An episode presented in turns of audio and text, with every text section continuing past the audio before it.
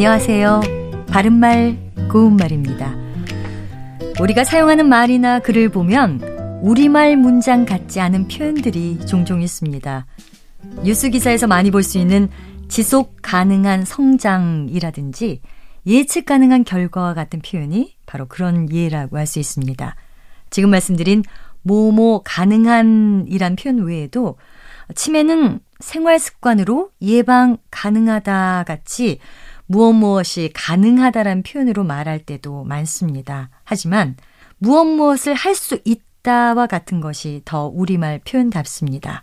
다시 말해서 예측 가능한 결과 대신에 예측할 수 있는 결과 그리고 예방 가능하다가 아니라 예방할 수 있다로 바꿔서 말하는 것이 더 바람직하겠습니다.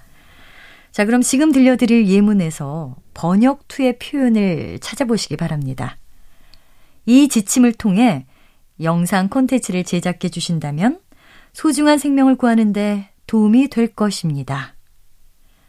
여기서는 이 지침을 통해가 번역투 표현인데요. 이것을 맥락에 맞게 이 지침에 따라 또는 이 지침대로 등으로 고치는 것이 좋겠습니다. 또 뭐뭐로 인한 같은 표현도 자주 사용하고 있는데요. 이건 역시 번역투 표현이니까요. 문맥상 뜻이 비슷하고 더 자연스러운 뭐뭐로 발생하는 또는 뭐뭐에 따른 이렇게 고치는 것이 자연스럽겠습니다. 바른말 고운말 아나운서 변희영이었습니다.